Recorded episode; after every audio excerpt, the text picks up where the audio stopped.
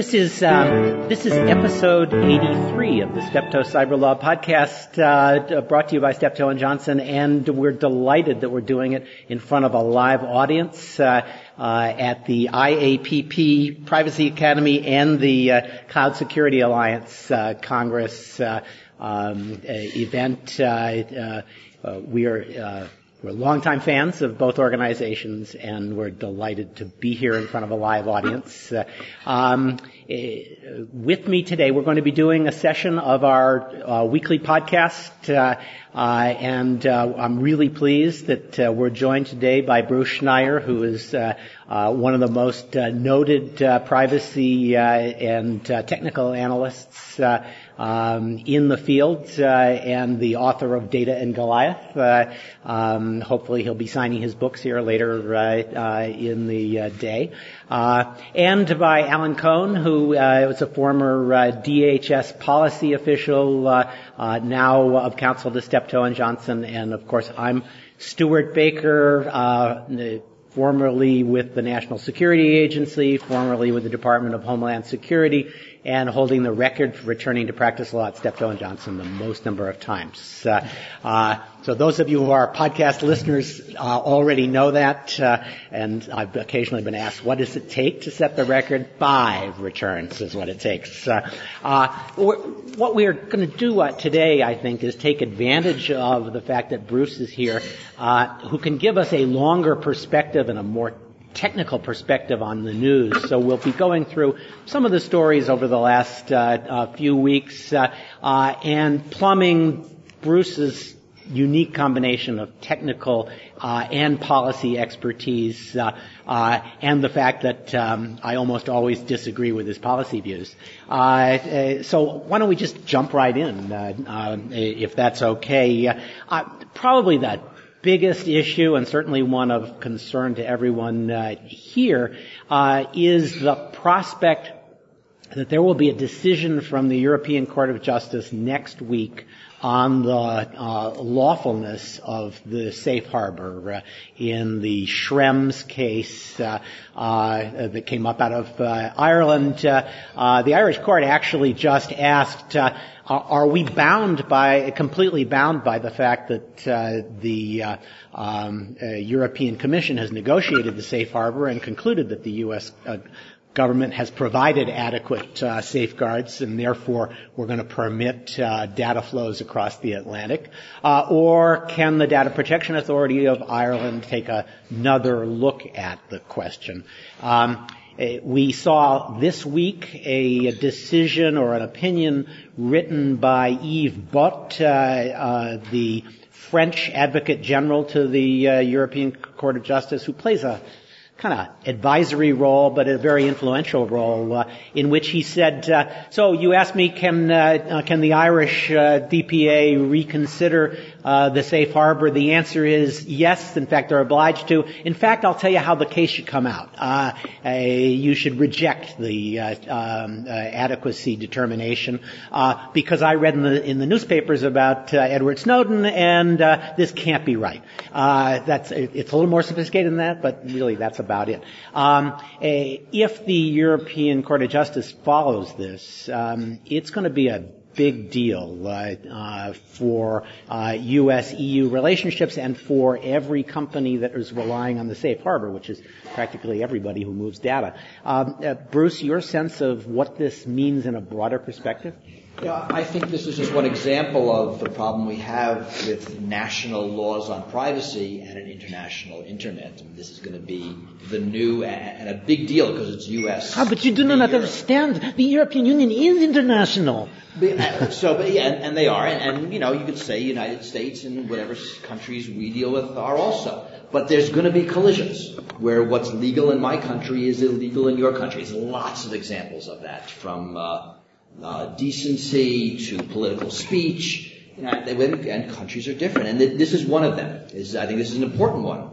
It's going to be really interesting how this shakes out, and and what companies like Apple and Google and Facebook that rely on internationally moving data around just to survive. We do that for liability purposes. What does that mean? How does that work? It's, it, it's, it's a big deal. But this is, this has been a long time coming. I mean, safe harbor has always been a patch, which we kind of knew this wouldn't work, but we're going to pretend for a while. And it doesn't come to a head now. It'll come to a head in a few years. So I don't know. I think better sooner than later, but how this shakes out, I have no idea. So we we we have been negotiating with the European Union over the adequacy of uh, U.S. law for data protection purposes for at least 15 years. I I led some of those negotiations over uh, travel reservation data, and when we beat the European Union in those negotiations, as we did, uh, I gave my entire team uh, uh, once we had the adequacy finding uh, underwear that said right in the front, um, European Union certified adequate.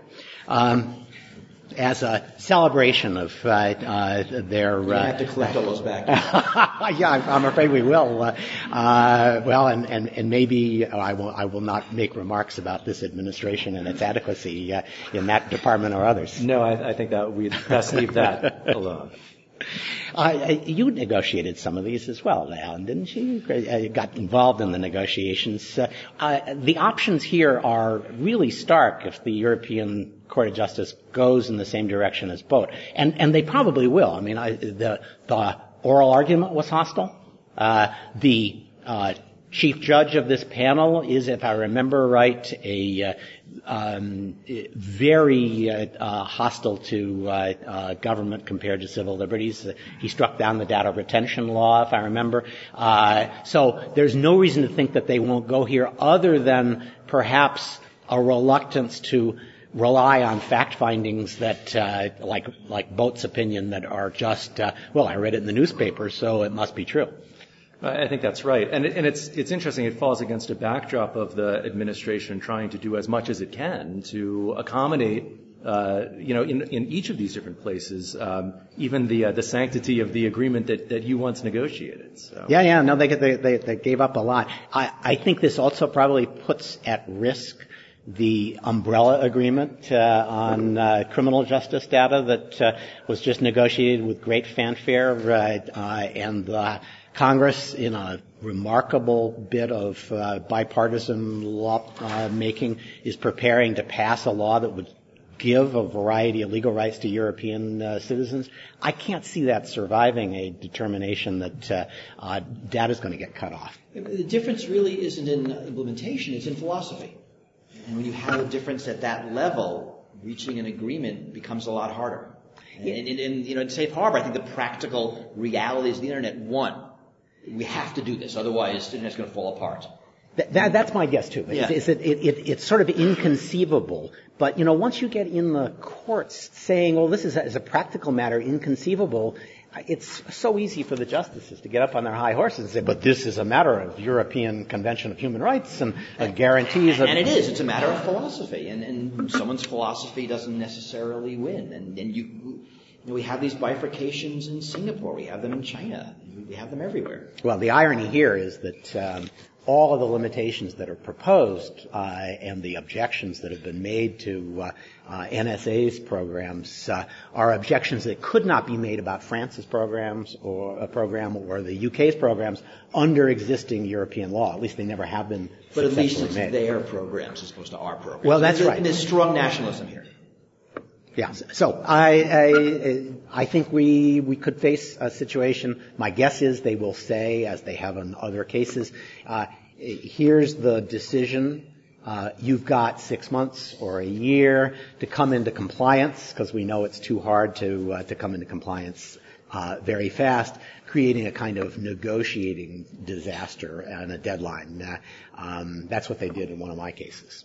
Uh, okay, the other piece of news. This is all, um, practically all European and U.S. Uh, news and interactions between the two. Uh, I, and, and, in many cases there'll be a theme here, or at least in my commentary. Uh, VW um, got caught uh, building software that would lie to the EPA when the EPA tested their uh, their diesel engines, uh, uh, so that it would be very well behaved and perfectly emissions compliant uh, when it was up on the rack being tested, and as soon as it got out on the highway, the emissions went up 40 times, which is kind of staggering if you've ever driven behind a, a diesel. Uh, um, and it seems to me that that raises some real questions about how the Internet of Things is actually going to work. Uh, uh, this is an Internet of Things um, uh, problem, it, it, seems to me. It's the Internet of cheating things, and, and, this is this is actually very serious. We, I mean, cheating on emissions tests is as old as emissions tests, and there, there's long histories of cheating and getting caught and fines. But being able to do it by computer is different. You can do it far removed from the testing site. You could have a much smaller conspiracy. It could, it's conceivable that the people who put the cheat in left and don't even remember and no one in the company knows that it's there. They, they got away with it for six years. You know, my fear is not that companies will look at, look at this and say, my God, that's a really horrible fine, but you mean I can get away with this for six years? That's awesome. I mean, in this very short time way of, way of thinking. Yeah, and if, they, if you don't admit it, you can probably get away with it even longer. Because they cheated very sloppily. They cheated in a way that it's obvious they cheated. When you start thinking about building in malicious code in a deniable way, which you know people have done research on, I've written papers on it, you can build in cheats that when they're detected, you can plausibly say, oops, that was a mistake, not that this is obviously cheating code. Yeah, and, and we're going to see lots of, of devices that follow regulations, whether light bulbs or voting machines, and testing them is going to be a bigger problem. I think um, some of the big telecom equipment uh, that's been sold uh, uh, and reviewed, uh, there have been uh, uh, cases in which people found unexplained callbacks to the home office, and when challenged about it, the manufacturer said, "Oh, Oh, that's an undocumented feature. I'm sorry, but if you want us to take it out, we'll take it out. Or it's a feature left in a test, or it's a programming mistake. I mean, these things happen a lot. And we worry about switch software coming from China. They worry about switch software coming from the United States. We're all sort of worried about this, and it's a different threat model. Normally, when we think of emissions control software, we want to defend against the car owner modifying the car after he purchased it to run dirtier and faster. This is different. This is the manufacturer building in a design flaw from the beginning. And it's not a security model we've thought about. Well, and I'm not sure that necessarily the, a, a, smarter response to this might have been to outsource this to somebody, have a little contest to see who can do the best job of making sure that your uh, car runs well on the highway and also meets the emission test. And, and then, then you don't ask too many questions about how the code works. And, and this sort of speaks in general to the, the notion of having this code available to review. And this was discovered by two independent, not by governments, by two independent labs, one in the U.S., one in Germany. But not by looking at the code. Not by looking at the code, because they couldn't look at the code. And in fact, they wanted to, they were looking at the, at the outset to try to show how good the diesel engines were. Uh, I mean, it's it's interesting, and, and for you know, uh, uh, Kristin Lovejoy said that this this morning in the in the opening, right? Technologies privacy practitioners hate offer the opportunity to solve the security problems. Well, what if they also have the opportunity to cheat on the, the oversight, um, to defeat uh, the, the ability to, to, you know, to, to check, uh, to provide that check? Well, there we go. So, oh, was that data going back to the United States? Oh, what? Oh, so silly. That was just an added feature. We're sorry. We didn't mean it. Uh, uh, maybe this will solve the safe harbor problem.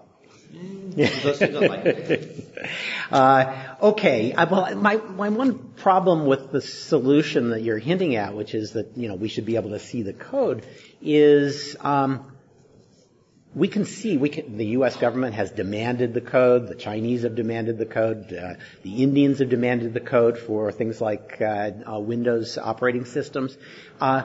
You know, good luck to them. There's, there's no way you can read millions of lines of code and figure out what's being done with that uh, uh, and whether somebody is using it to cheat. Well, I certainly wouldn't say you have to disclose it only to governments. When you say reveal the code, is reveal the code to anyone who wants to see the code.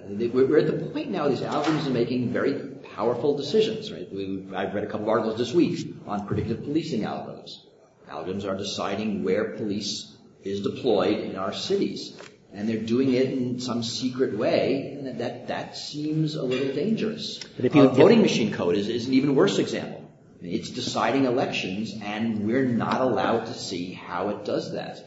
Code that, that has to meet regulatory standards needs to be viewed by lots of people. And you're right, if, if the government gets it, it's, it's just going to be one group doing some analysis. You need lots of different people, and not just looking at it, but the potential for them to look at it. How many people are going to look at that to find the, cheat, and how, as compared to the number of people who look at it to come up with a way to cheat? Because uh, the, the irony here is that the end user wants to cheat too. That's right. So, so you have to block them from changing the code, but making it public means more people will. I mean, how many? We had at least two groups looking at this problem, even though they couldn't get the code. If they got the code, maybe they would have got it three years earlier, maybe four years earlier. You know, it's not going to solve the problem, but code is now too important to hide in many cases. But that backs up to your uh, to your earlier point. I mean, if it's difficult enough to get people to to share code about how admissions work, how can a police department share the code uh, in which it's making decisions where to station its officers when to use the same analogy? You know, there's more people out there who want to know that information for nefarious purposes uh, than there are for, oversight purposes. But if the algorithm is good, it can survive that. I mean, the best algorithms will survive public scrutiny, and that's we do that in cryptography. Lots of ways we can do that. So you can't assume if you don't assume your algorithm is secret, you'll design a better algorithm. And, and they're going to be predictive policing algorithms that will predict that the predictive policing police will police the predictive policing algorithms and respond accordingly. Well, well maybe the VW engineers could get involved and, and say, well, if, if it's if Here's how criminals looking, then we're going to obfuscate the, uh, the code. So. I mean, I, I worry about election software that operates normally until the first week of November every four years. Yeah, I worry about election software. Period. It's, it's, Period. It's, right. It's, it's nuts. Uh, you know, they should have optical scanners, and and the rest is, it should be uh, you know just a matter of counting ones and twos. That's 100 percent correct. Uh, okay. Um, so we also have this deal with China, in which the uh, uh, both governments have now said they have forsworn uh, cyber espionage for commercial advantage of private companies. Uh, um, and the debate seems to be between people who think it's a it's worth a try if we really uh, do our best to enforce it, uh, and people who believe it'll never work. Uh, uh, I tend to actually be in the softer camp, which is I see some real advantages to this. Uh, uh, and I had a, a, discussion with Jim Lewis last week. Uh, but I thought I'd ask you: Do you think that this is a sustainable agreement? I don't know. I think it's a good idea. I think that the process of international agreements and treaties is, is, years and decades long, and it's, it's lots of little steps. And finding things you can agree on, even if you actually are going to cheat the next day, moves the process. And so it's, it's certainly worth doing. I don't think you can actually have a detection or an enforcement regime that that will work. I think there are going to be a lot of loopholes. I mean, this whole notion of economic espionage versus commercial espionage is very fuzzy and how it's defined. This has always been a debate. You know, it, it's, it, we, we in the United States will say we don't do commercial espionage, by which we mean we don't spy on foreign companies and pass that information on to domestic companies. Probably because we wouldn't even know who to call. Right. But, but we do spy on foreign companies and use that information in things like trade negotiations. And, and we call that economic espionage. And that's a distinction that makes a lot of sense in, in, our country, in our, in our market system. They're very different. You go to China and, and that difference doesn't make as much sense when, con- when the country controls a lot of the industries. So I'm not quite sure where the line is drawn. I mean, the devil's in the details here. I'm not sure if China, do you think China will actually follow this? Um, well, should be more deniable. They, they're going to continue to deny it. They may even, at the central party level, say don't do this. The question is whether the PLA is going to uh, follow this, and I think that's much less likely because for the PLA, uh, this is kind of uh, crony espionage. You can you can do the commercial espionage for your buddies, and pass stuff on to them, and they'll take care of you. Uh, and that's a closed loop that uh, the Chinese are pretty familiar with. And there's also several levels of espionage coming out of China. There's the state-sponsored, the, the stuff we can hear about as APT, but there's also a lot of cyber militia, just sort of freelance actors that hack with impunity and just know if they find something good, they pass it along. Well, and, and you know, it used to be the case that uh, if you made sneakers in China, you ran two shifts making your sneakers. He and the, sneakers, the footwear, not the movie. Right, and and then the third shift was making it for the factory owner, and he was selling it out the back door. Uh, my guess is the PLA operates pretty similarly. That uh, a lot of those cyber militias are just PLA guys going home and doing it from from home. But it is interesting that we got an agreement. I mean, I think it, it says that both countries are realizing that this is getting out of hand, and that we need to do something, even if it's just for show. And my hope is if, if we get this working somehow, we can come up with other things that we both agree on, like, you know, don't hack our hospitals or, or, you know, no first strike if there are no existing hostilities. And I can sort of make these up. I'm not a treaty guy. But, you know, we gotta find the things that are, are bad to us and bad to them and then agree and then maybe we can move into things that are actually difficult. But this is to be a slow process. So your your your your reference to sort of non-proliferation talks and and, and arms control treaties, uh, I think ties in interestingly to another topic that especially the security folks in this room are probably familiar with, which is export controls on on hacker tools, penetration testing, uh, uh, surveillance uh, tools, uh, all of which are very bad things if they're used by hackers, and all of which are used by security professionals to check the uh, strength of their security. And I know, Alan, you've been deeply involved with that for a coalition of uh, companies. What's the what's the current status of that? Well, that's right. So for, anyone who hasn't been following this issue, this is uh, this is the Wassenaar arrangement, the group of 41 countries that meets to uh, to agree on export control provisions. In 2013, they added controls on items that generate, operate, deliver, or communicate intrusion software and also carrier class IP network surveillance items. So the U.S. waited for a year and a half to go ahead and implement regulations. Um, they put out a proposed rule in May, um, and pretty much everyone following the issue weighed in and said, this is a really bad this sucks. Yes. Um, so the Commerce Department, which administers this rule, has now pulled the, that back uh, and is engaging in a new round of industry uh, engagement with the intention of putting out a new rule after the first of the year. However, um, events elsewhere may not let the Commerce Department because the, that the, Europe, uh, the Europeans are in it again, and the Europeans' idea now is that we should have tougher export controls. They've never, in, in my in my time watching export controls, never has there been a time when the Europeans wanted tougher export controls than the United States until now.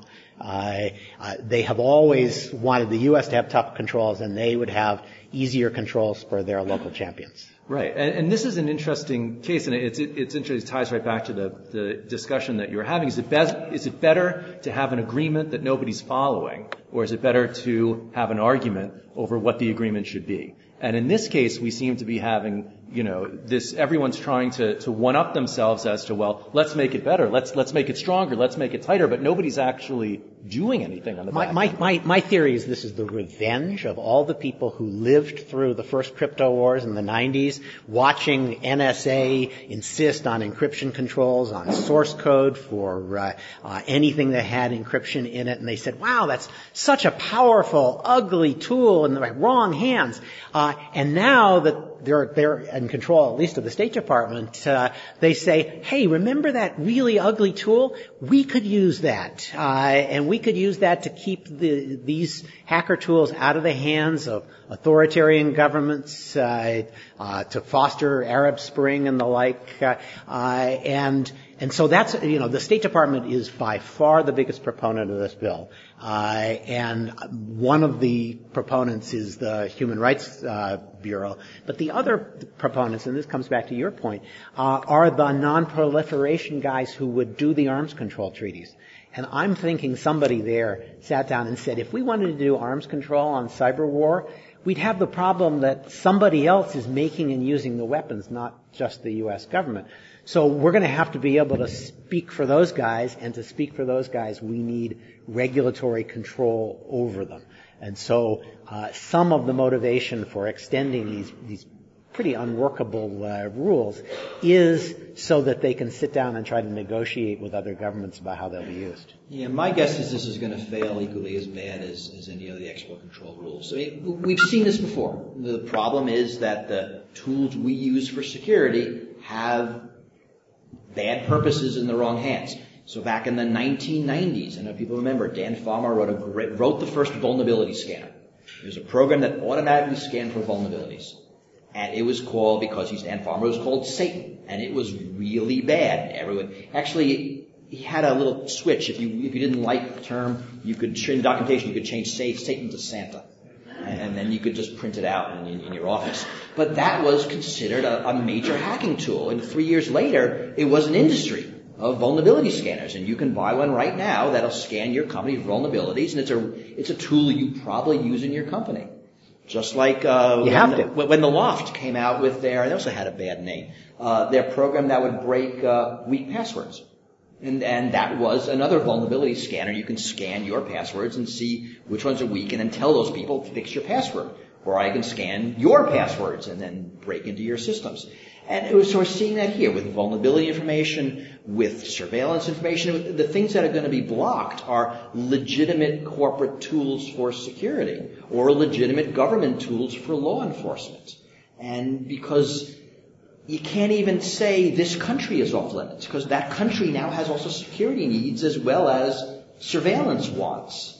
This is this is not going to. It's not only not going to end well. I don't think it's even going to start because it just can't. Yeah. yeah. Uh, one of our one of our speakers today talked about how uh, uh, when we're doxxed, it's a tragedy, but when other people are doxxed, it's a comedy. Uh, and um, it, this some of this grows out of the uh, hacking team uh, uh hack uh, uh, because it turns out that they were even after Wassenaar. You can actually search through their documents for references to Wassenaar, thanks to Wikipedia, Wikimedia, WikiLeaks, and um, they got from their government what looks like a global license. So at the end of the day, as you said, we've got nominal controls. So, so I have a question for you. When you search through the hacking team documents, you call it looking for information, whatever you call it. When you search through the Snowden documents, it's believing some random news reports. uh, you, if, you, if you go on this WikiLeaks site you like so much, you'll actually find both. No, no, I had to. I, I, had to take a shower after I did this. You know, that's because you have the clearance. If, if, you don't, it's, it's, better. Actually, we like reading these documents, whether it's hacking team or the NSA, because it really is this window into how these organizations operate. And you know, certainly, as security people, understanding that's in, incredibly valuable.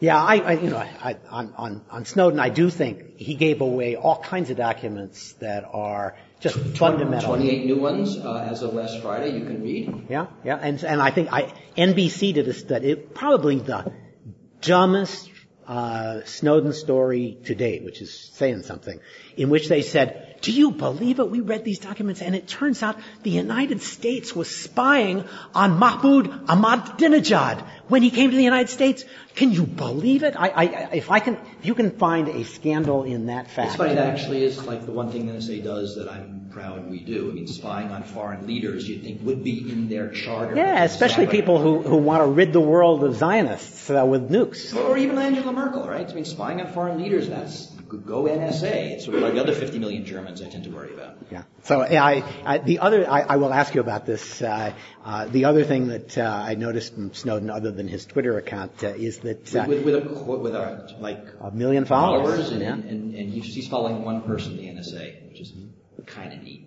That's cute. Uh, he spoke to Neil deGrasse Tyson, and they got off on communications with extraterrestrials, and he said, "Well." I think we may be wasting our time doing all these ET uh, um, uh, reviews because any aliens with any brains are encrypting all their communications. It'll be indistinguishable from noise, so we'll never pick up the signal. So you're assuming aliens have brains? This is interesting. Well, and, and a lack of export control. yeah, I, I, I, I This probably wasn't on our topic list. Yeah, yeah, no, it wasn't. I, I think, you know, the, the problem is that we do lots of broadcasting that's not encrypted, uh, except for IP purposes. So unless the aliens are so benighted that they too have invented the DMCA, I think uh, uh, it's unlikely that they're encrypting everything they broadcast. Uh, uh all right, well, so back to uh, more serious things. Uh, um, you know, the the China thing. there's a little re- reverberation from that when it turned out that China had stolen more fingerprints from OPM than originally um, estimated, and that raised this question of, you know, why we're keeping uh, uh, fingerprints in that fashion, and maybe why we're using fingerprints for authentication on our iPhones. I mean, I think it's a very interesting story. And, and uh, when I think of it, there are sort of three basic kinds of privacy breaches, there's account information. Someone steals credit card numbers. And they're doing that to commit fraud. And we're really good at dealing with that because those are credentials we can replace. Any kind of credential, if it's stolen, we can replace it. Second kind of privacy breach are personal information. Think of, of Ashley Madison or a lot of the information in, in this in the Sony case. Emails. Think, think of Brian Krebs today. You know, name, social security, date of birth, all the stuff that people steal first. But I'm thinking of, of the, really the personal embarrassments, the things you don't want released, your health information. And, and the thing about that is there's no way to recover. When that's out, when someone knows you have a disease that you didn't want to tell them, they know and they can never unknow it. Uh, this is different, right? This is a credential, but one that can't be replaced. If I can give you a new credit card, that's easy. I can't give you a new thumb. I have no way to do that. And so what that means is for these five million people, their credential, their, their biometric is out there somewhere. We think the Chinese, we don't know. It's never been officially confirmed by the U.S. government. It was sort of unofficially leaked, and or, or, or, even if it's a bunch of criminals that have it. So you fast forward five years, ten years, twenty years, some science fiction technology that uses your fingerprint for something. Those five million people have to worry that someone else, we don't know who, has a copy, and, and that's that's bad. So that, but that, that doesn't that just mean we shouldn't be using that biometric for authentication in the absence of controls on how it's being uh, there, there, are lots of ways to use it. So what was stolen were, were the raw fingerprint cards, the actual scan of the images. When you use your iPhone, the iPhone actually does not have a scan of your fingerprint. They, when you scan your finger, they make a one-way function of it, compare it to one-way function on file. So if it's stolen, and it's actually just on your phone, it's not in Apple's database, if it is pulled out of your phone, the person who gets it cannot reconstruct your finger. So they might be able to, but we, haven't seen how it's happened yet. They might be able to break into your phone with it. They won't be able to break into the next application, the next application for the rest of your life. So there's smart ways to do biometrics that tend to involve keeping them locally, not in a central database, and then keeping one-way functions of them, not keeping the raw data. This was the worst of all possible.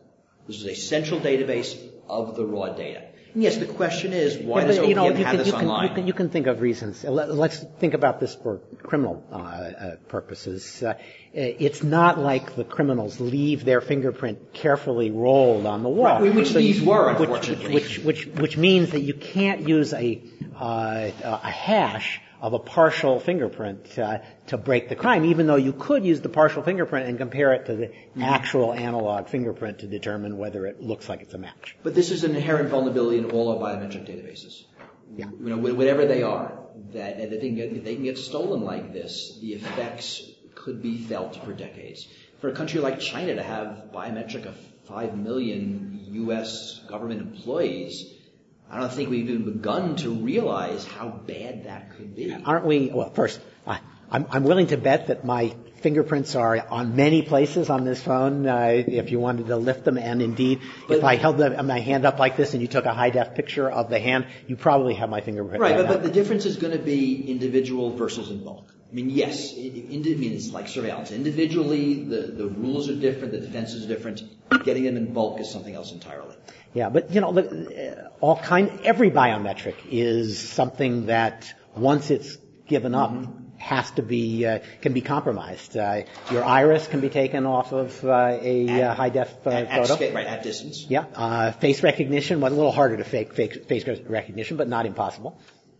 No, it's true. This, this is a limitation of biometrics. But there are ways to do it smarter. So biometrics, it seems to me, is really about tying, is about finding people uh, rather than about being absolutely sure about their identity. Well, I mean, it's two, there's two different ways to use biometrics. One is, are, are you that person? And when you think into your iPhone, it doesn't know who you are, but I mean, are you the person who registered your fingerprint last month? The other way to use biometric is, who is this person? It's a very different type of pattern matching. And, and the, algorithms are different. The, the stored database requirements are different.